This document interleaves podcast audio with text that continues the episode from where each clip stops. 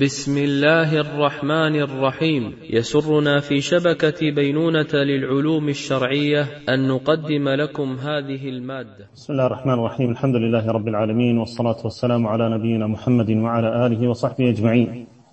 وبعد فوصلنا إلى الفصل الذي ذكره المصنف رحمه الله تعالى في ذكر الحوض أو في ذكر الإيمان بالحوض.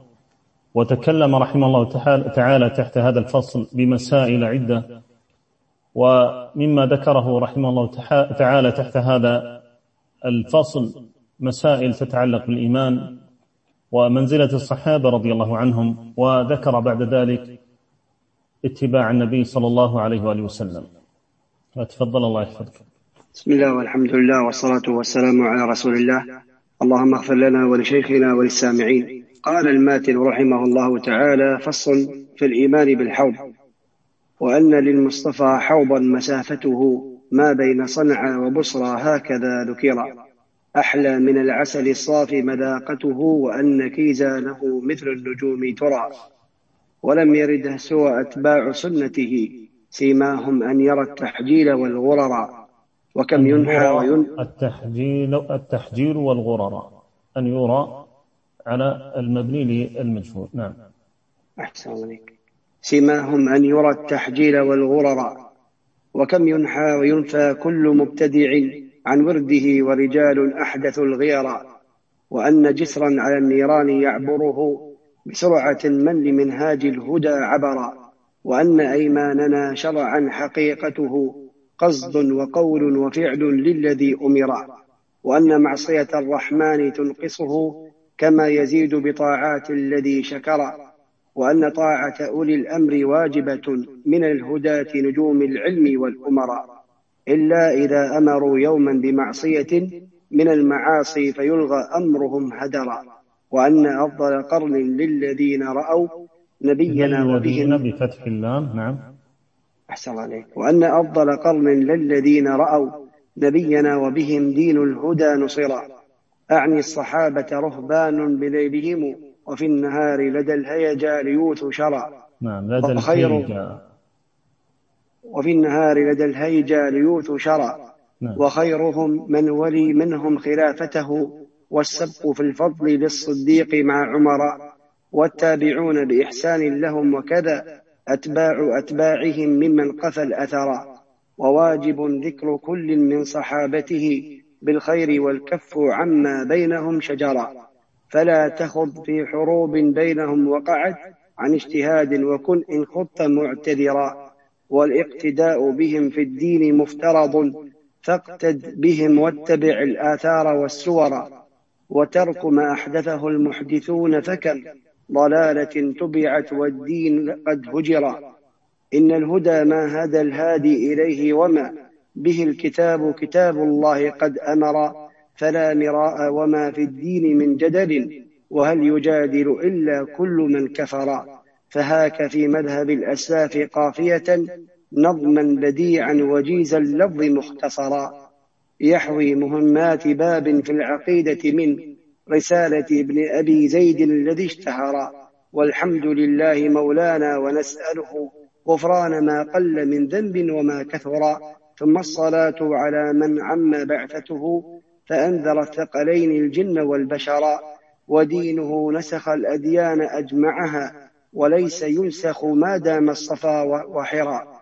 محمد خير كل العالمين به ختم النبيين والرسل, الكرام جرى.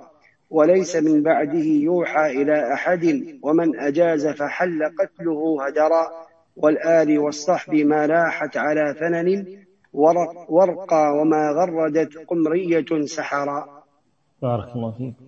هذا الفصل ختم به المصنف رحمه الله تعالى هذا النظم. فيقول فيه رحمه الله تعالى رحمة واسعة. فصل في الإيمان بالحوض. وكما ذكرنا أنه سمى هذا الفصل بهذا الاسم وذكر تحته مسائل تتعلق مسائل متفرقة تتعلق بالإيمان وتتعلق بمنزلة الصحابة واتباع النبي صلى الله عليه وآله وسلم ومسائل أخرى سيأتي ذكرها بحول الله تبارك وتعالى. قال وأن للمصطفى حوضا مسافته ما بين صنعاء وبصرى هكذا ذكر أحلى من العسل الصافي مذاقته وأن كيزانه مثل النجوم ترى. ولم يرده سوى أتباع سنته سيماهم أن يرى التحجيل, التحجيل والغرر وكم ينحى وينفى كل مبتدع عن ورده ورجال أحدث الغيرة. في هذه الأبيات ذكر الناظم رحمه الله تعالى الإيمان بالحوض. وقوله رحمه الله تعالى حوضا قال الأزهري معنى حيضت أي سيلت. قلت ومن هذا قيل للحوض حوض الماء لأن الماء يحيض إليه أي يسيل. وقوله مسافته أي طوله ما بين طرفيه. وقوله صنعاء صنعاء وهي المدينة المعروفة باليمن وبصرى هي مدينة هي مدينة بالشام. النبي صلى الله عليه وآله وسلم أخبرنا بأن له حوضا. وأهل السنة يؤمنون بأن للنبي صلى الله عليه وآله وسلم حوضا وأن لكل نبي من الأنبياء حوض له. ونبينا صلى الله عليه وآله وسلم أكرمه ربه سبحانه وتعالى بهذا الحوض. فأخبرنا رسول الله صلى الله عليه وآله وسلم عن وصف هذا الحوض وعن وصف كيزانه. والكيزان هي الأواني. وأخبرنا عن مائه وأنه أطيب من اللبن وأحلى من العسل. وأخبرنا رسول الله صلى الله عليه وآله وسلم عن طوله وعرضه. كما سيأتي ذكره بحول الله سبحانه وتعالى. والواجب على المؤمن أن يؤمن بكل ما جاء عن رسول الله صلى الله عليه وآله وسلم على وفق ما جاء عن رسول الله صلى الله عليه وسلم وعلى ظاهر ما جاء عن رسول الله صلى الله عليه وآله وسلم. وهكذا هي عقيدة أهل السنة من لدن أصحاب النبي صلوات الله وسلامه عليه. ومن سار واقتفى أثره صلى الله عليه وآله وسلم من أصحابه رضوان الله تعالى عليهم وأتباعهم بإحسان إلى يوم الدين. فمما جاء عن رسول الله صلى الله عليه وآله وسلم قوله فيما أخرجه البخاري من حديث عبد الله بن عمرو رضي الله عنهما قال قال النبي صلى الله عليه وسلم حوضي مسيرة شهر. ماؤه أبيض من اللبن وريحه أطيب من المسك وكيزانه كنجوم السماء من شرب منها فلا يظمأ أبدا. وعند مسلم من حديث أبي ذر من شرب منه لم يظمأ عرضه مثل طوله ما بين عمان إلى أيلة ماؤه أشد بياضا من اللبن وأحلى من العسل. النبي صلى الله عليه وآله وسلم أخبر في هذا الحديث بعدة أمور أو في هذين الحديثين بعدة أمور عن حوضه صلوات الله وسلامه عليه. فأخبر عن مسافته وهي الطول والعرض. قال مسيرة شهر. وسيأتي مزيد كلام عن المسافة والطول والعرض. قال وماؤه أبيض من اللبن. وهذا يدلك على النقاء والصفاء لهذا الماء. وريحه أطيب من المسك. وكيزانه كنجوم السماء. قال أهل العلم, قال أهل العلم أي في العدد كثرة. من شرب منها فلا يظمأ أبدا. أي من شرب شربة من هذا الحوض فإنه لا يظمأ أبدا. هذا الحديث ذكر فيه النبي صلى الله عليه وسلم هذا الوصف لحوضه. وجاء الحديث الآخر الذي ذكرناه حديث أبي ذر رضي الله عنه. عرضه مثل طوله وسيأتي مزيد تفصيل فيه. وأخبر النبي صلى الله عليه وآله وسلم أنه أحلى من العسل. لا شك أن الدنيا والآخرة قد تشترك هنالك بعض الأشياء في الأسماء وتختلف في الأوصاف وفي الحقائق كما قد يختلف اللبن في الدنيا عن اللبن في الآخرة والعسل في الدنيا عن العسل في الآخرة والماء في الدنيا عن الماء في الآخرة من وجوه شتى. يطول ذكرها ليس ذلك في هذا المقام. وجاء في حديث عبد الله بن عمر رضي الله عنهما أنه سمع رسول الله صلى الله عليه وسلم يقول حوضي كما بين عدن وعمان أبرد من الثلج وأحلى من العسل وأطيب ريحا من المسك أكوابه مثل نجوم السماء من شرب منه شربة لم يظمأ بعدها أبدا أول الناس عليه ورودا صعاليك المهاجرين. فقال قائل ومن هم يا رسول الله؟ قال الشعثة رؤوسهم الشحبة وجوههم الدنسة ثيابهم لا يفتح لهم السدد ولا ينكحون المتنعمات الذين يعطون كل الذي عليهم ولا يأخذون الذي لهم. هذا أخرجه أحمد رحمه الله تعالى. والمراد هنا بهم الفقراء. مراد بهم الفقراء لأن أن هذا أمر مطلوب أن الإنسان يكون شعث الرأس. شاحب الوجه دنيس الثياب وأن يكون ممن لا تفتح له السدد فلا يتقرب إلى يعني تفتح له الأبواب ولا أنه يكون من الذين ينكحون المتنعمات ليس هذا مطلبا ومقصدا ولكن هذا أخبر به النبي صلى الله عليه وآله وسلم عن أول من يدخل أو أول من يشرب من من حوض النبي صلى الله عليه وآله وسلم. وجاء كذلك في ذكر من ما يحصل لمن يشرب من حوض النبي صلى الله عليه وآله وسلم أنه لا يظمأ. وفي حديث أبي أمامة رضي الله عنه عند ابن حبان أنه لا يسود وجهه. وفيه ولم يسود وجهه أبدا. كذلك مما جاء في هذا الحديث أو في أحاديث الحوض إخبار النبي صلى الله عليه وآله وسلم أن هذا الحوض له طول وعرض اختلف أهل العلم في تقدير ذلك الطول والعرض. وهذا مما استمسك به بعض الطاعنين في إثبات الحوض والإيمان بالحوض لرسول الله صلى الله عليه وآله وسلم. لأن الأحاديث قد اختلفت في ذكر ذلك. فجاء كما بين عدن وعمان جاء كما بين أيلة ومكة جاء كما بين صنعاء وبصرى وجاء أيضا كما بين صنعاء والمدينة وجاءت أحاديث كما بين آه، أذرح و آه، آه، وغيرها من الأحاديث التي جاءت وجرباء وغيرها من الأحاديث التي جاءت عن النبي صلى الله عليه وآله وسلم. فأحاديث كثيرة جاءت. ومن أهل العلم من عارض بين تلك الأحاديث. وخصوصا أن بعض الأحاديث مسافة المسافة المذكورة فيها مسافة يسيرة جدا وبعضها مسافة كبيرة جدا. وجاء في حديث عبد الله بن عمر رضي الله عنهما في البخاري عن النبي صلى الله عليه وآله وسلم أنه قال أمامكم حوض كما بين جرباء وأذرح. وجرباء وأذرح مدينتان متقاربتان من بلاد الأردن من أعمال البلقاء. وجاء في حديث أنس بن مالك رضي الله عنه أنه قال إن قدر حوضي كما بين أيلة وصنعاء من اليمن. وهذا أيضا فيه مسافة كبيرة جدا ما بين أيلة وصنعاء. وجاء كذلك الحديث فيه عن رسول الله صلى الله عليه وآله وسلم أنه قال كما بين المدينة وصنعاء. وهذا مختلف كذلك في المسافة. وهنالك بعض المسافات التي ذكرت في الأحاديث هي مسافات متقاربة.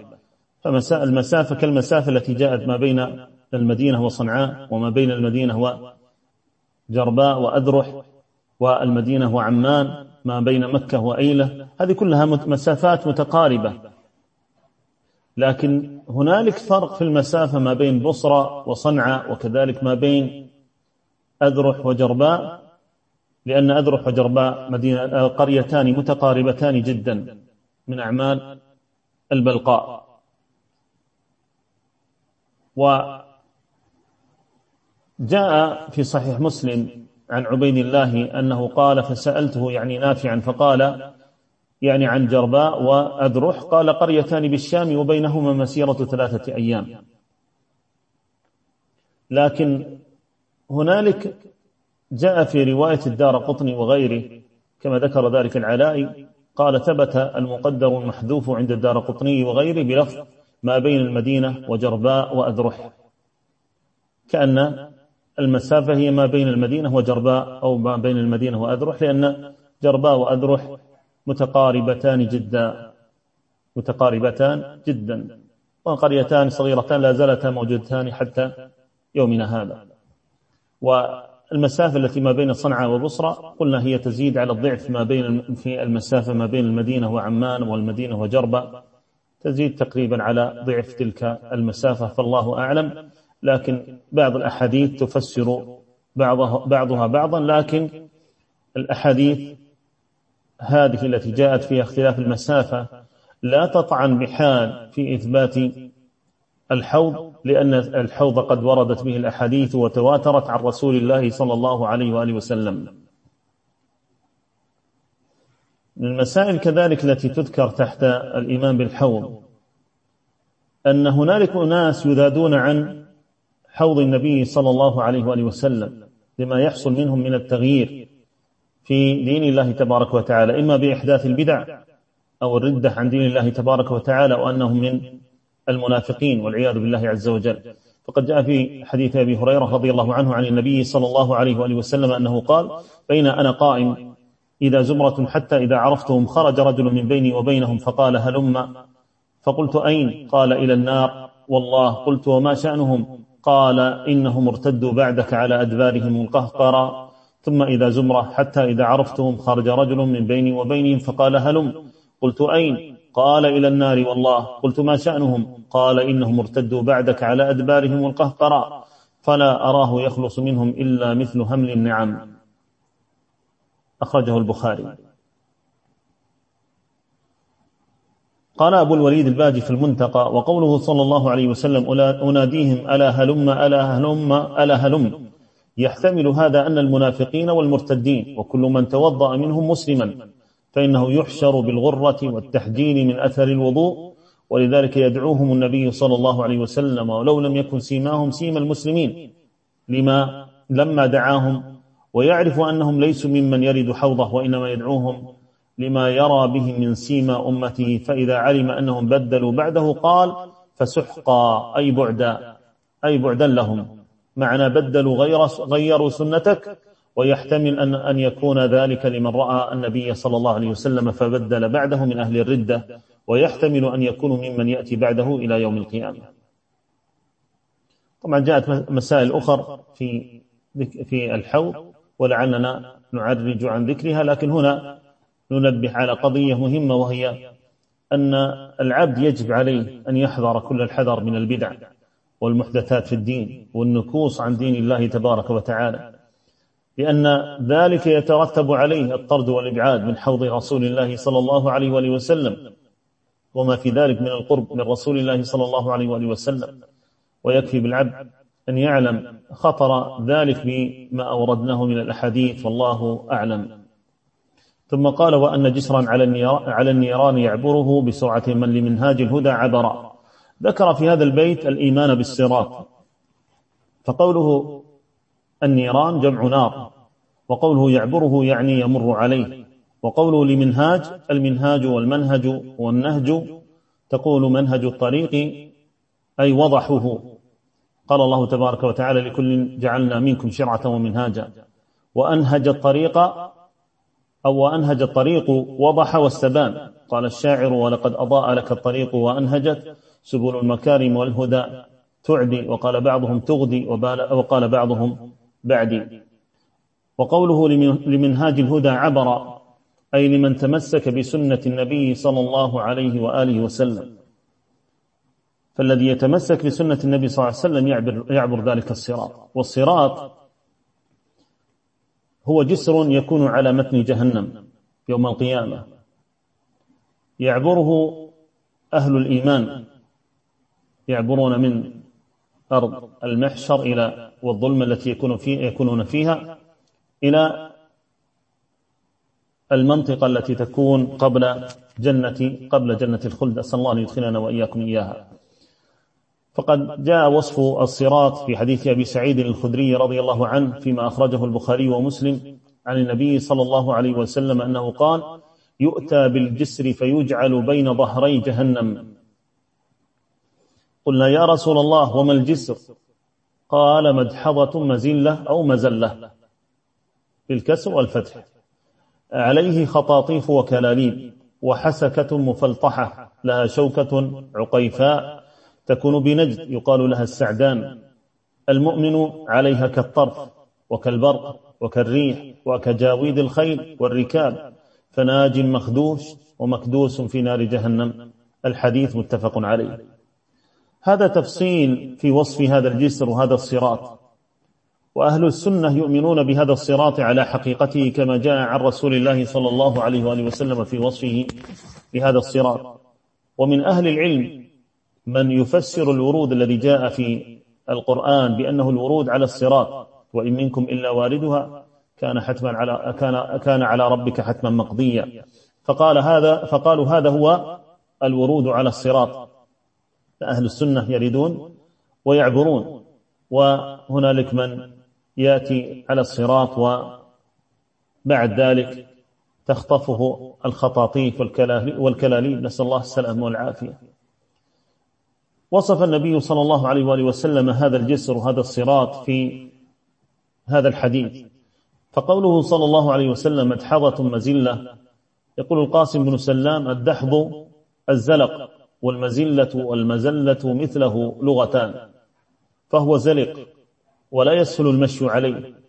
ومما يؤكد أنه لا يسهل المشي عليه قول النبي صلى الله عليه وآله وسلم والصراط كحد السيف دحض مزلة صلى الله السلام العافية وقال سلمان الفارسي, الفارسي ويوضع الصراط مثل حد الموسى.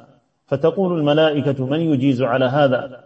فيقول من شئت من شئت من خلقي. فيقولون ما عبدناك حق عبادتك.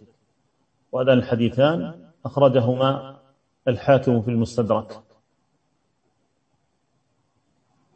وهذا الحديث حديث سلمان له حكم الرفع لأن مثله لا يقال لا يقال بالرأي. وأما قول النبي صلى الله عليه وسلم عليه خطاطيف جمع خطاف. قال الخليل والخطاف حديدة حجناء في جانبي البكرة فيهما المحور. قال النابغة خطاطيف حجن في حبال متينة تمد بها أيد إليك نوازع. وقال القاضي عياض قوله في الصراط وعليه خطاطيف هو جمع خطاف وهو الكلاب كما قال في الحديث الآخر كلاليب. وقال ابن الأثير وهو الحديدة المعوجة كالكلوب يختطف بها الشيء. والكلاليب جمع كلوب وكلاب وهو بمعنى الخطاف. فأنت تخيل هذا الصراط وهذا الجسر على ظهر جهنم أحد من السيف وهو عليه خطاطيف وسيأتي أن ما قبله ظلمة وأن كل إنسان يكون معه من النور بحسب إيمانه. نسأل الله السلام والعافية. نسأل الله السلام والعافية. في صحيح مسلم من حديث أبي هريرة وحذيفة رضي الله عنهما عن النبي صلى الله عليه وسلم وفي حافتي الصراط كلاليب معلقة مأمورة بأخذ من أمرت به. وقوله صلى الله عليه وسلم في الحديث المتفق عليه وحسكه, وحسكه نعم بفتح الحاء والسين المهملتين وجمعها حسك. قال في التهذيب الحسك نبات له ثمر خشن يتعلق بأصواف الغنم وربما اتخذ منه من حديد وهو من آلات الحرب وقوله مفلطحة قال ابن الأثير المفلطح الذي فيه عرض واتساع. وقول النبي صلى الله عليه وسلم عقيفاء. قال ابن سيدة في المحكم العقيفاء نبتة ورقه ورقها مثل ورق السداب لها زهرة حمراء وثمرة عقفاء كأنها شص فيها حب وهي تقتل الشاء ولا تضر الإبل. قوله السعدان قال الخليل والسعدان مستدير شوكه في وجهه. وجاء في الصحيحين من حديث أبي هريرة رضي الله عنه عن رسول الله صلى الله عليه وسلم وبه كلاليب مثل شوك السعدان. أما رأيتم شوك السعدان؟ قالوا بلى يا رسول الله.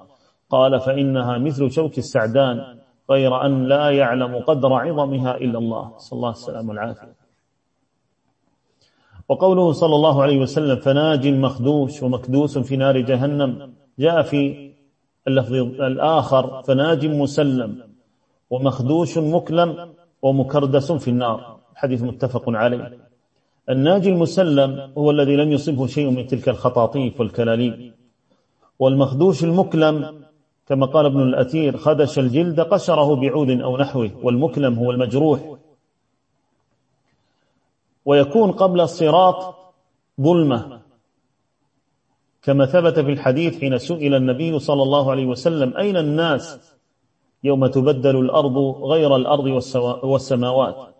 قال هم في ظلمة دون دون الجسر. ويكون لكل إنسان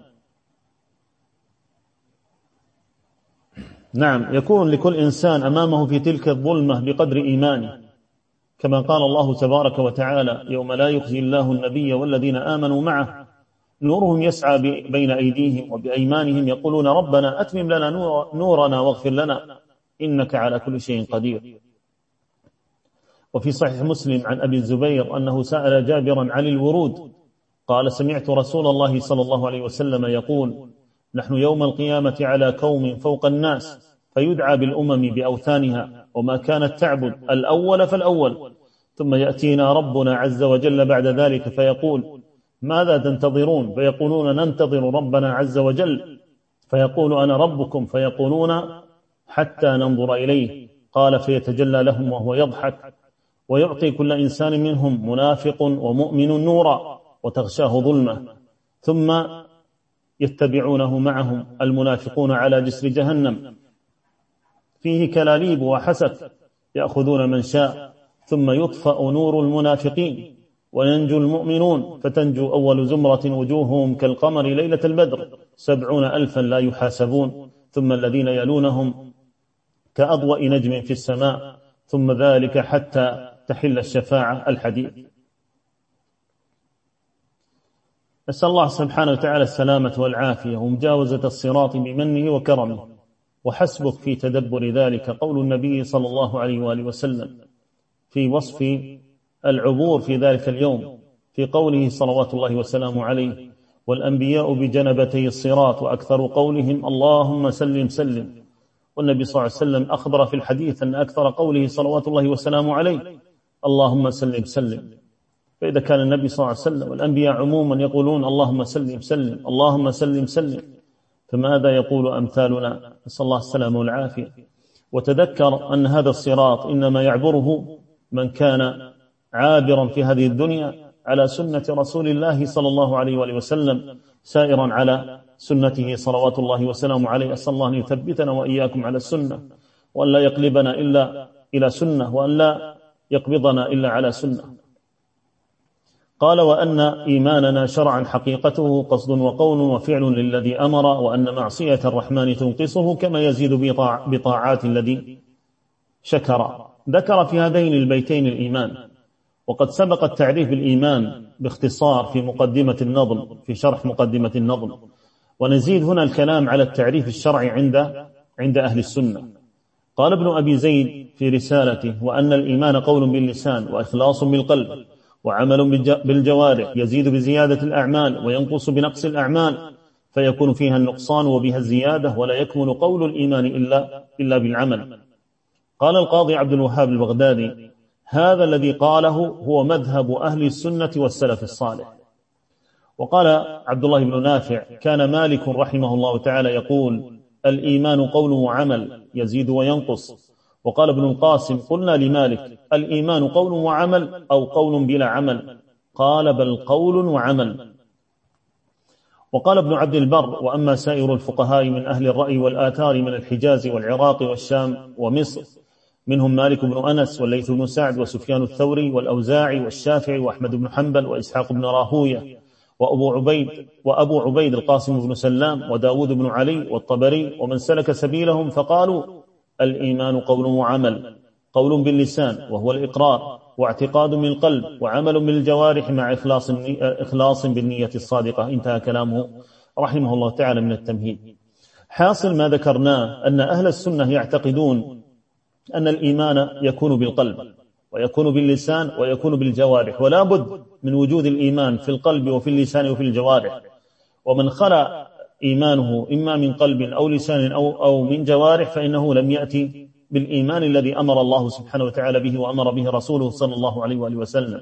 وذلك أن الإيمان نوع إقرار والإقرار يجب أن يكون إقرارا بالقلب وإقرارا باللسان وإقرارا بالجوارح فإقرار القلب اعتقاد ما أمر الله سبحانه وتعالى به وإعمال القلب فيما أمر الله سبحانه وتعالى به من التوكل والإنابة والخشية والرهبة ونحو ذلك. وأما إقرار اللسان فهو الكلام بما أمر الله سبحانه وتعالى به من ذلك الاعتقاد الذي هو في القلب وهذا مأمور به الإنسان. وكذلك إقرار الجوارح وهو عملها بما أقرت به في ذلك القلب من الأعمال. فلا بد من وجود هذه الثلاث حتى يكون الإيمان على وفق ما أمر الله سبحانه وتعالى به. فنقول الإيمان قول أي قول باللسان وعمل أي عمل بالجوارح أو بالأركان. كذلك تسمع, تسمع بين كلام أهل العلم عمل بالأركان عمل بالجوارح أو عمل بالأعضاء. هذا كله دال على العمل الظاهري وكذلك الاعتقاد. قلنا قول وعمل واعتقاد. الدليل عليه. أما القول فقوله تعالى قولوا آمنا بالله وما أنزل إلينا وما أنزل إلى إبراهيم وإسماعيل الآيات. وفي الحديث قوله صلى الله عليه وسلم أمرت أن أقاتل الناس حتى يقولوا لا إله إلا الله فإذا قالوها عصموا مني دماءهم وأموالهم إلا بحقها.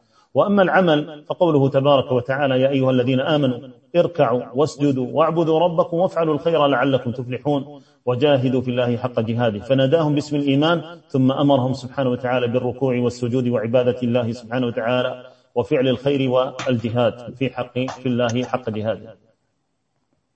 وأما في الاعتقاد فقوله تعالى أولئك كتب في قلوبهم الإيمان. وقوله صلى الله عليه وآله وسلم من قال لا إله إلا الله خالصا من قلبه دخل الجنة. فقيد ذلك رسول الله صلى الله عليه وآله وسلم بوجود الخلوص في القلب. وهنا مسألة مهمة ومسألة عظيمة. لعلها من أعظم المسائل في هذا الباب وهي تحل كثيرا من العقد التي قد تحصل لكثير من الناس في هذا في هذا الباب. الإيمان عند أهل السنة يتجزأ أبعاضا. إذا زال بعضه بقي الآخر. ما لم يكن الزوال في أصله. الإيمان عند أهل السنة يتجزأ أبعاضا. إذا زال بعضه بقي الآخر ما لم يكن الزوال في أصله. والإيمان له شعب كما أن الكفر له شعب. هذا الذي تضافرت به أدلة القرآن وأدلة السنة. وذلك دلت الأدلة على أن العبد قد تقع منه المعصية لكن لا تسلبه الإيمان. ودلت على تفاوت أهل القبلة في الإيمان بالله تبارك وتعالى. فليس إيمان النبي صلى الله عليه وآله وسلم كإيمان آحاد هذه الأمة ولا إيمان أبي بكر رضي الله عنه كإيمان من هو دونه وهكذا. ولذلك نحن نقول إن الإيمان يتجزأ ويتبعض فإذا زال بعضه بقي البعض الآخر ما لم يكن ذلك الزوال في أصل في أصل الإيمان وأصل الإيمان الذي نذكره نريد به التوحيد وأصول الدين. وخالف في هذا الأصل أكثر المتكلمين فقالوا الإيمان شيء واحد لا يتجزأ ولا يتبعض.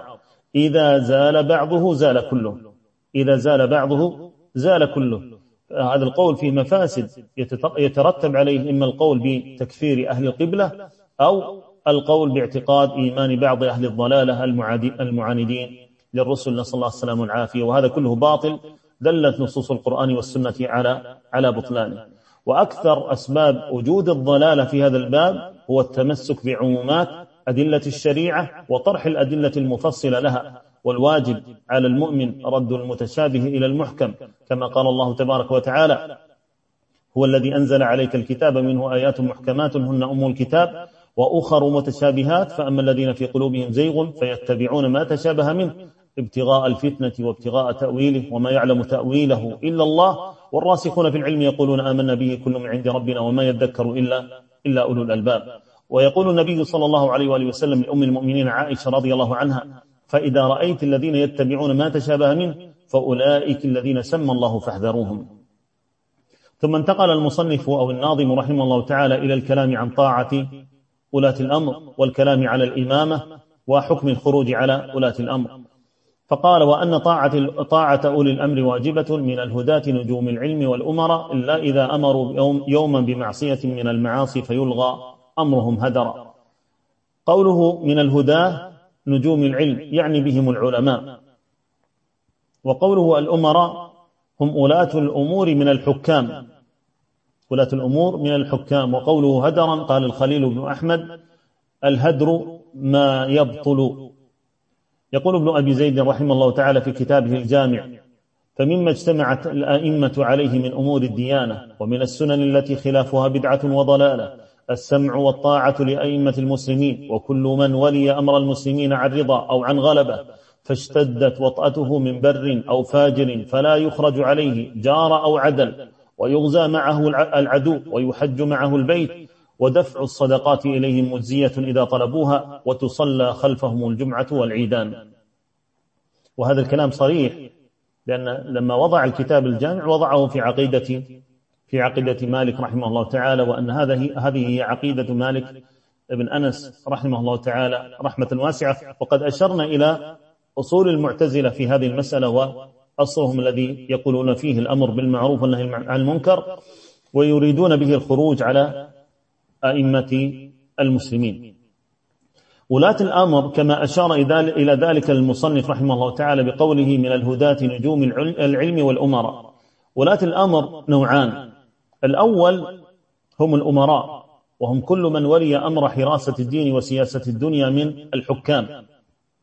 وهذا المنصب هو المنصب الذي ينوب عن رسول الله صلى الله عليه وآله وسلم في هذا الباب أعني في باب حراسة الدين وسياسة الدنيا. وهذا كله بغض النظر عن المسمى الذي تسمى به أو سماه به الناس كالخليفة والإمام وأمير المؤمنين والحاكم والرئيس والملك والأمير وغير ذلك من المسميات التي قد يتسمى بها قد يتسمى بها الحاكم أو يسميه بها الناس. النوع الثاني أو الصنف الثاني هم العلماء وهم أهل الفتوى وأهل العلم بالدين. والطاعة لهم هنا إنما يراد بها ما كان راجعا إلى أمر الدين وتوجيه الناس له. فالعلماء يبينون للناس الدين والأمراء يحملون الناس على يحملون الناس على الدين. فمن هذا الباب جعل العلماء من أنواع ولاة الأمر. لكن ليس المراد بحال أن العلماء يشاركون الأمراء في سياسة الرعية بل العلماء مأمورون بطاعة الأمراء والسمع لهم ورد القلوب النافرة إليهم. وقد أجمع أهل السنة على وجوب إقامة الإمامة ونصب السلطان وأن ذلك من الأمور التي تعظم بها الأديان وتحرس بها الثغور وتقام بها الحدود ويحفظ بها الأمن وتصان بها الأعراض والدماء. يقول النبي صلى الله عليه وآله وسلم من مات وليس في عنقه بيعة مات ميتة جاهلية. كما أجمع أهل السنة على وجوب السمع والطاعة للسلطان والبيعة له وحرمة نزع اليد من الطاعة وحرمة مخالفة أمره ورأيه. يقول النبي صلى الله عليه وآله وسلم في الحديث الصحيح من أطاعني فقد أطاع الله ومن عصاني فقد عصى الله ومن يطيع الأمير فقد أطاعني ومن يعصي الأمير فقد عصاني وإنما الإمام جنة يقاتل من ورائه ويتقى به فإن أمر بتقوى الله وعدل فإن له بذلك أجرا وإن قال بغيره فإن عليه منه. وقال النبي صلى الله عليه وآله وسلم ثلاثة لا يكلمهم الله يوم القيامة ولا يزكيهم ولهم عذاب أليم وذكر منهم صلوات الله وسلامه عليه ورجل بايع إماما لا يبايعه إلا لدنيا إن أعطاه منها رضي وإن لم يعطيه منها سخط أو كما قال صلوات الله وسلامه عليه. وهذا حال كثير من الناس اليوم خصوصا في مثل هذه الأعصار المتأخرة. ترى أن كثيرا منهم إذا أعطاه ولي الأمر رضي وإذا منعه من شيء سخط وقد قال النبي صلى الله عليه وآله وسلم في الحديث الصحيح الذي أخرجه مسلم اسمع وأطع وإن تأمر عليك عبد حبشي وفي الحديث الآخر قال النبي صلى الله عليه وسلم عليك السمع والطاعة وإن ضرب ظهرك أو أخذ أو أخذ مالك والكلام في هذه المسألة يطول ولعلنا نكتفي بهذا. ثم ذكر رحمه الله تعالى أبياتا في فضل أصحاب النبي صلى الله عليه وآله وسلم. وسلف هذه الأمة من القرون المفضلة. قال وأن أفضل قرن للذين رأوا نبينا, نبينا وبهم دين الهدى نصر عن الصحابة رهبان, رهبان بليلهم وفي النهار لدى الهيجا ليوث شرى وخيرهم من ولي منهم خلافته والسبق في الفضل للصديق مع عمر والتابعون بإحسان لهم وكذا أتباع أتباعهم ممن قفى الأثر وواجب ذكر كل من صحابته بالخير والكف عما بينهم شجرة فلا تخض في حروب بينهم وقعت عن اجتهاد وكن إن خضت معتذرا والاقتداء بهم في الدين مفترض فاقتد بهم واتبع الآثار والسور. هذه الأبيات ذكرها رحمه الله تعالى في منزلة القرون المفضلة الذين على رأسهم أصحاب النبي صلى الله عليه وآله وسلم ورضي الله تعالى عنهم أجمعين. وقد أخبر النبي صلى الله عليه وآله وسلم عن خيرية القرون الفاضلة الثلاثة فقال صلوات الله وسلامه عليه خير الناس قرني ثم الذين يلونهم ثم الذين يلونهم. ومن عقائد, عقائد أهل السنة والجماعة وجوب أن يحب أصحاب النبي صلى الله عليه وسلم ويعظم أصحاب النبي صلى الله عليه وآله وسلم ويقتدى بأصحاب النبي صلى الله عليه وآله وسلم. كما قال الله تبارك وتعالى والذين جاءوا من بعدهم يقولون ربنا اغفر لنا ولإخواننا الذين سبقونا بالإيمان ولا تجعل في قلوبنا غلا للذين آمنوا ربنا إنك رؤوف رحيم. قال في النظم قرن القرن هو المدة من الزمن وقيل هي مئة سنة والأظهر أن المراد بها في هذا الحديث الجيل الذي لقي من قبله. وقوله رهبان جمع راهب ويراد به المتعبد وقوله هيجا الهيجاء هي الحرب وقوله شرع هو الموضع كثير الأس جمع أسد. فقوله ليوث شرع المكان الذي يجتمعون فيه فيقال ليوث شرع يراد بهم الأشداء الأقوياء. يقول ابن مسعود رضي الله عنه إن الله نظر في قلوب العباد ووجد قلب محمد صلى الله عليه وسلم أبر قلوب العباد فاختاره لرسالته ثم نظر في قلوب العباد فوجد قلوب أصحاب محمد صلى الله عليه وآله وسلم أبر قلوب العباد فاختارهم لصحبته. هذه هي منزلة أصحاب النبي صلى الله عليه وآله وسلم. وقد أخبرنا الله تبارك وتعالى عن منزلة الصحابة رضي الله عنهم في آيات كثيرة. ويكفي في ذلك قول الله تبارك وتعالى للمشركين حين قال ربنا تبارك وتعالى فإن آمنوا بمثل ما آمنتم به فقد اهتدوا. قال أهل العلم الآية قد جعلت إيمان أصحاب رسول الله صلى الله عليه وآله وسلم ميزانا لإيمان الناس. فإذا أراد العبد أن, أن يرى ويقيس إيمانه بالله تبارك وتعالى فعنده هذا الميزان وهو ميزان أصحاب رسول الله صلى الله عليه وآله وسلم. ونبينا صلى الله عليه وآله وسلم قد حثنا على صحابته رضي الله عنهم فقال الله الله في أصحابي الله الله في أصحابي. فخذوا بوصية رسول الله صلى الله عليه وآله وسلم في صحابته رضوان الله تعالى عليهم. ويكفي في ذلك حديث الحديث الذي ذكرناه خير, خير الناس قرني ثم الذين يلونهم ثم الذين يلونهم. فخيريتهم رضي الله عنهم في أبواب الإيمان كلها خيرية في الاعتقاد وخيرية في العمل وخير وخيرية في خيرية في القول. رضي الله عنهم وأرضاهم أجمعين وجعلنا وإياكم من التابعين المقتفين لآثارهم. ثم قال رحمه الله تعالى وترك ما, أحدث ما أحدثه المحدثون فكم ضلالة تبعت والدين قد هجر. إن الهدى ما هدى الهادي إليه وما به الكتاب كتاب الله قد أمر. فلا مراء وما في الدين من جدل وهل يجادل إلا من كفر.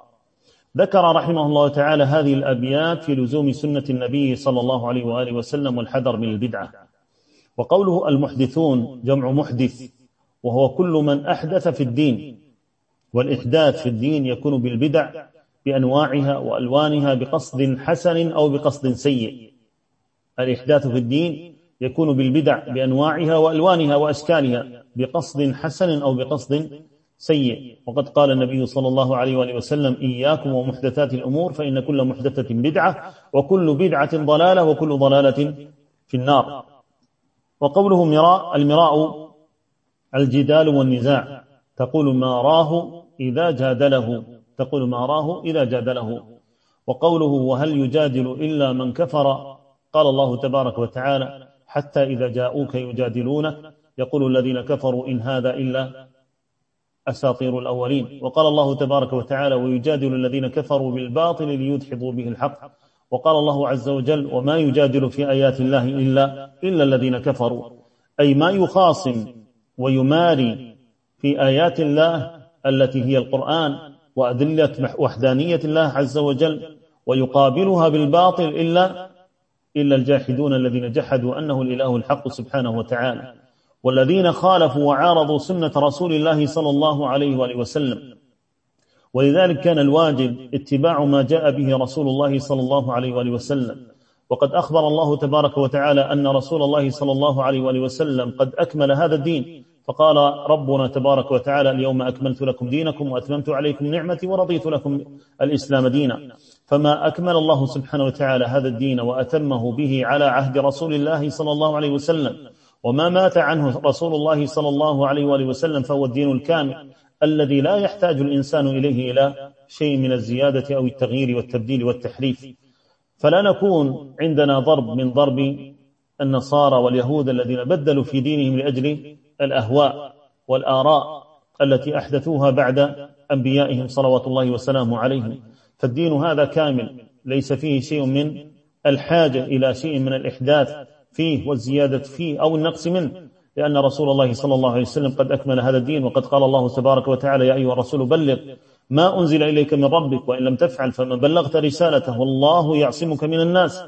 والرسول صلى الله عليه وآله وسلم قد أكمل هذا الدين وهذا الذي يجب أن يعتقده كل مسلم على على ظهر الأرض أن رسول الله صلى الله عليه وآله وسلم ما ترك من شاردة ولا واردة يحتاج إليها الناس إلا وبينها صلوات الله وسلامه عليه.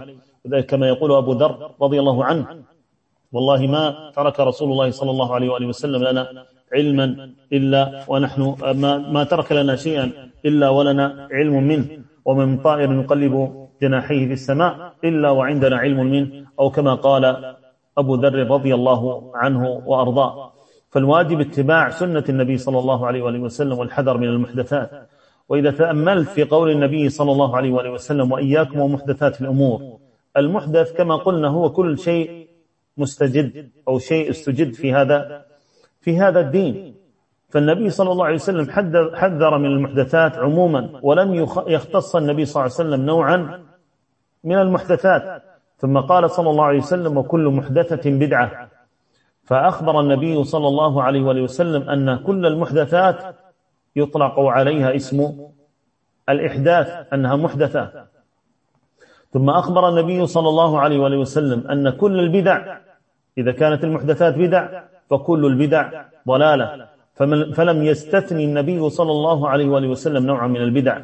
وقول كل هو من أصرح وأوضح ألفاظ الجموع التي تدل على الجمع.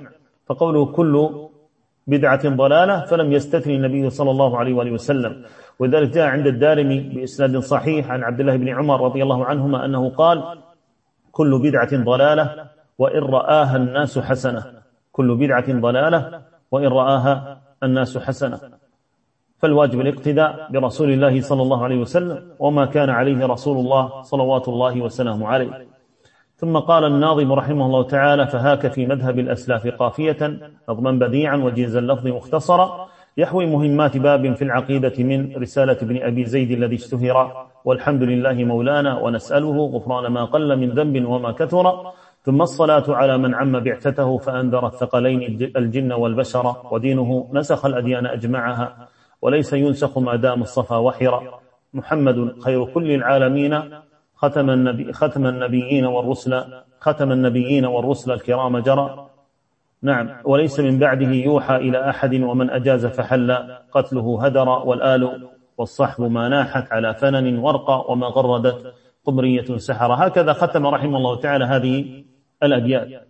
قوله فهاك قافية القافية أو فهاك في مذهب, مذهب الأسلاف قافية القافية هي آخر كل شيء.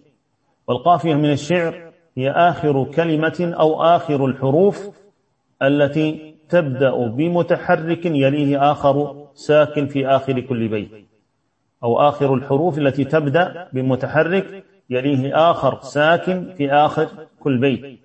وقوله الثقلين قال ابن سيدة الثقلان الإنس والجن. وفي التنزيل سنفرغ لكم أيها الثقلان. وقال لكم لأن الثقلين الإنس والجن طبعا تسمية الثقلين بالإنس والجن الثقل هو الحمل في اللغة. الثقل هو الحمل الحمل في اللغة. وسمي الثقلان بهذا الاسم قال أهل العلم من باب أن على أنه هو مثنى لكنه يراد به الجمع لأنهم قد ملأوا هذه الأرض والله أعلم. قوله الصفا قال الأزهري الصفا العريض من الحجارة الأملس. وقوله فنن قال ابن دريد الفنن الغصن. وفصل قوم من أهل اللغة فقالوا الغصن القضيب الواحد والفنن ما تشعب. قلت وجمعه أفنان. قال الشاعر فلا, أبني فلا أبكين كما بكت قمرية تدعو على فنن الغصون حماما وقوله ورقة الورقاء الحمامة. قال الخليل والورقة سواد في غبرة كلون الرماد. قوله قمرية. قال ابن دريد القمري ضرب من الطير. الذكر قمري والأنثى قمرية والجمع القماري. وقوله سحر قال الأزهري السحر والسحرة بياض يعلو السواد. يقال بالسين والصاد إلا أن السين أكثر ما تستعمل في سحر الصبح والوقت الذي قبل قبل طلوع الفجر. ففي هذه الأبيات المصنف أو الناظم رحمه الله تعالى ذكر فيها خاتمة هذه الأبيات التي ختم بها وذكر في ضمن هذه الخاتمة مسائل. فمما ذكره رحمه الله تعالى بعد صلاته على النبي صلى الله عليه وسلم قال ودينه نسخ الأديان أجمعها وليس ينسخ ما دام الصفا وحرا دين النبي صلى الله عليه وسلم هو الدين الذي نسخت به جميع الأديان السابقة. وبعد بعثة النبي صلى الله عليه وسلم فالناس كلهم مأمورون باتباع رسول الله صلى الله عليه وسلم. وذلك لما رأى النبي صلى الله عليه وآله وسلم عمر بن الخطاب رضي الله عنه يقرأ في التوراة غضب النبي صلى الله عليه وآله وسلم وقال أمتهوكون فيها يا ابن الخطاب؟ والله لو كان موسى حيا ما وسعه إلا أن يتبعني. وقال النبي صلى الله عليه وآله وسلم والله ما يسمع بي من هذه الأمة يهودي ولا نصراني ثم لا يؤمن بي إلا دخل إلا دخل النار.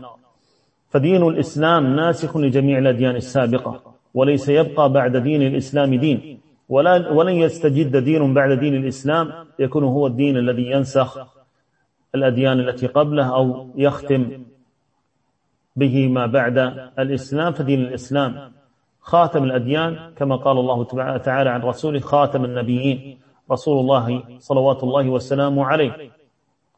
وهذا به نختم أسأل الله سبحانه وتعالى أن يختم لي ولكم بالصالحات.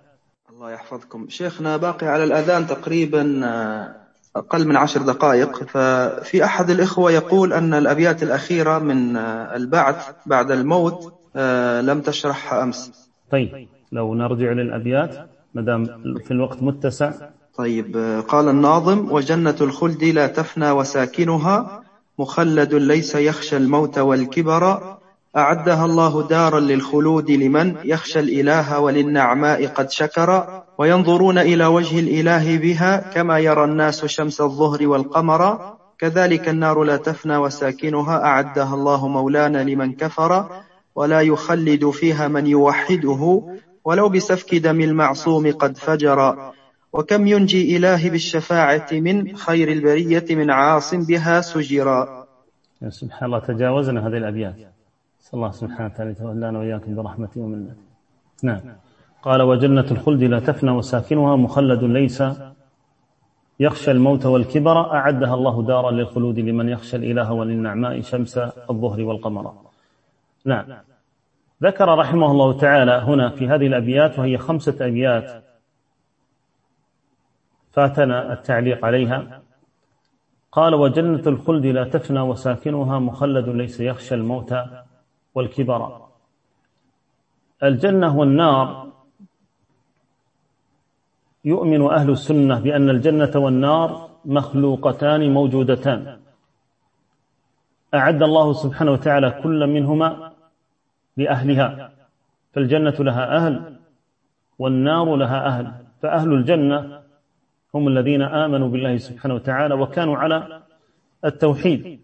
وأهل النار هم الذين كانوا على غير التوحيد أو كانوا على مخالفة أمر رسول الله صلى الله عليه وسلم من المعاصي والذنوب التي زاد فيها ورجح فيها ميزان المخالفة والمعصية لهم عن ميزان الطاعة لله تبارك وتعالى فكان دخولهم في النار أو إلى النار تطهيرا لهم عقوبة من الله سبحانه وتعالى لأجل أن يطهروا من تلك الذنوب وتلك المعاصي بمخالفتهم أمر الله سبحانه وتعالى. فهنا قضية مهمة وهي أولا أهل السنة يؤمنون بأن الجنة والنار مخلوقتان موجودتان الآن في وقتنا هذا نحن نقول الآن موجودتان. وليستا مما سيخلقه الله سبحانه وتعالى فيما بعد. وهذا الذي صرحت به نصوص القرآن ونصوص السنة. فالجنة أعدها الله سبحانه وتعالى للمتقين والنار أعدها الله سبحانه وتعالى للظالمين وللكافرين. يقول رحمه الله تعالى مخلد ليس يخشى الموت والكبر. قال الله سبحانه وتعالى في الجنة في أهلها خالدين فيها وقال الله سبحانه وتعالى في النار في أهلها خالدين فيها.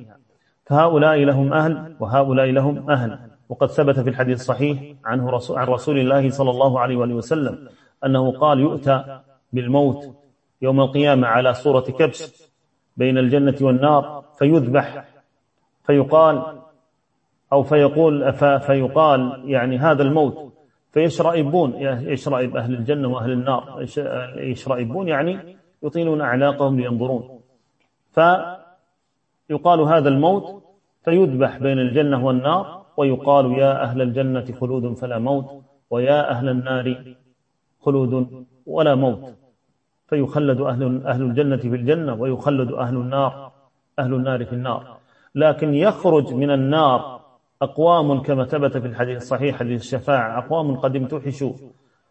فيخرج أهل الإيمان يخرجون بشفاعتهم ويخرج الأنبياء بشفاعتهم. النبي صلى الله عليه وسلم له الشفاعة صلوات الله وسلامه عليه أيضا. فيخرجون بشفاعتهم من النار. ثم يقول الله تبارك وتعالى كما ثبت في الصحيح شفاعة الملائكة وشفاع النبيون وشفاع المؤمنون ولم تبق إلا شفاعة أرحم الراحمين كذا جاء في الحديث. والله سبحانه وتعالى لا يشفع عنده أو لا يشفع الله سبحانه وتعالى عند غيره وإنما المراد أن الله سبحانه وتعالى يخرج هؤلاء من سبحانه وتعالى من النار. جاء في الحديث فيقبض قبضة من النار فيخرجهم. قد امتحشوا فيجعلون في نهر يقال له نهر الحياة فينبتون كما تنبت الحبة من حميل السيل. وبعد ذلك يطهرون ويدخلون جنة الفردوس. نسأل الله سبحانه وتعالى يجعلنا وإياكم من أهلها. قال وكذلك النار لا تفنى وساكنها. أعدها الله مولانا لمن كفر ولا يخلد من يوحده ولو بسفك دم المعصوم قد فجر. النار لا تفنى في العموم. لكن ذكر أهل العلم أن النار التي تفنى هي نار الموحدين. إذا أخرج الموحدون فيخرجهم الله سبحانه وتعالى من تلك من تلك النار. فذكر بعض أهل العلم المسألة خلافية بين أهل السنة في فناء النار التي هي خاصة بالموحدين. فذكر بعض أهل العلم أن فناء النار الخاص بالموحدين أنها هي التي هي التي تفنى. قال ولا يخلد من يوحده ولو بسفك دم المعصوم قد فجر. وهذا فيما يتعلق بخروج الموحدين وفي ذلك حديث كثيرة منها حديث الشفاعة الذي ذكرناه. وكل موحد لله تبارك وتعالى ولا بد أن يدخل الجنة ولو بعد أمد. قال وكم ينجي إلهي بالشفاعة من خير البرية من عاص بها سجر؟ كذلك في نفس المعنى الذي ذكرناه من حديث الشفاعة لعلنا بهذا نكتفي. أسأل الله سبحانه وتعالى أن يتولانا وإياكم برحمته ومنته أسأل الله سبحانه وتعالى أن يتقبل منا وما كان من زلل أو خلل أو اختصار مخل. فنسأل الله سبحانه وتعالى أن يتجاوز والوقت ضيق حقيقة في ما يتعلق بهذا النظم لكن لعلي أختم بنصيحة ووصية. وهذه النصيحة تتعلق بعقيدة أهل السنة والجماعة. وأقول يا إخوة ويا أخوات حقيقة أننا نعاني في هذا الزمن المتأخر من ضعف شديد في باب الاعتقاد. وقلة قراءة وتعلم لعقيدة أهل السنة والجماعة ولذلك نرى اليوم كثير من التخبط ونرى اليوم ظهور بعض الذين ينتسبون إلى الإلحاد ومن ينتسب إلى بعض الشبه أو يدعو إلى بعض الشبه وينشر بعض الشبه. حتى صارت بعض المسلمات الشرعية اليوم تحتاج إلى إثبات وتحتاج إلى إيضاح. وإذا كان أهل السنة عندهم ضعف في تعلم عقيدة أهل السنة والجماعة فمن ذا الذي يعني يتعلم هذه العقيدة؟ ومن ذا الذي يعلم هذه العقيدة؟ وإن قلت مجالس العلم في هذا الباب فلا تقل القراءة ولا يقل السماع ل يعني كتب أو للدروس العلمية المسجلة في مثل هذه المجالس المتعلقة باعتقاد أهل السنة. الله الله في العقيدة وهي وصية عظيمة وصى بها علماء الإسلام وعلماء السنة.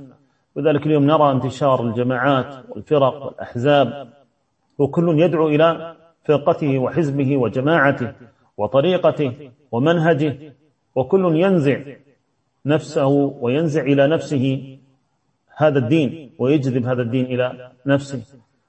وترى اليوم كذلك ظهور بعض الجماعات التي استحلت ما حرم الله سبحانه وتعالى وكذلك بعض الجماعات التي استحلت الدماء والأعراض والفروج والدماء والأموال وحصل في ذلك فتن وقلاقل الله سبحانه وتعالى بها عليم. فالله الله في تعلم سنة النبي صلى الله عليه وسلم وتعلم عقيدة أهل السنة والجماعة فهي حصن حصين من الفتن والشبهات والشهوات ومعينة بحول الله سبحانه وتعالى على سلوك المنهاج الصحيح الواضح الذي كان عليه رسول الله صلى الله عليه وآله وسلم والذي كان عليه أصحابه رضي الله عنهم وأرضاهم. وأختم بالشكر الجزيل لولاة أمرنا أولا. جزاهم الله عنا خير الجزاء وجعل الله سبحانه وتعالى أعمالهم باقية عنده سبحانه وتعالى وذخرا لهم وأن يجعل الله سبحانه وتعالى في ذريتهم الخير والسداد لهذا البلد المعطاء ولجميع بلاد الإسلام بل لجميع بلاد العالم. وكذلك الشكر موصول لدائرة الشؤون الإسلامية والعمل الخيري على الإشراف على مثل هذه الدروس والمجالس النافعة. صلى الله سبحانه وتعالى أن يعظم الأجر لجميعهم على ما يبذلونه في هذا الباب. كما أتقدم بالشكر الجزيل إلى مركز رياض الصالحين والقائمين عليه من مدير وجميع أفراد عاملين في هذا المركز. أسأل الله سبحانه وتعالى أن يجزل لهم المثوبة وأن يعظم لهم الأجر ولهم في ذلك اليد الطولة أسأل الله سبحانه وتعالى أن يجعل أجرهم جاريا باقيا إلى أن تقوم الساعة.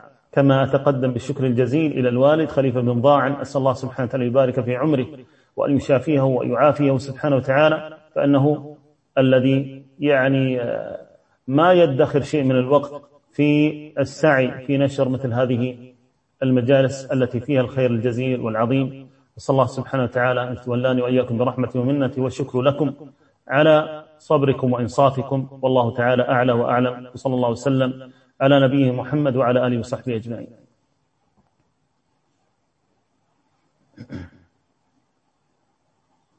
للاستماع إلى الدروس المباشرة والمسجلة والمزيد من الصوتيات يرجى زيارة شبكة بينونة للعلوم الشرعية على الرابط بينونة دوت نت وجزاكم الله خيرا.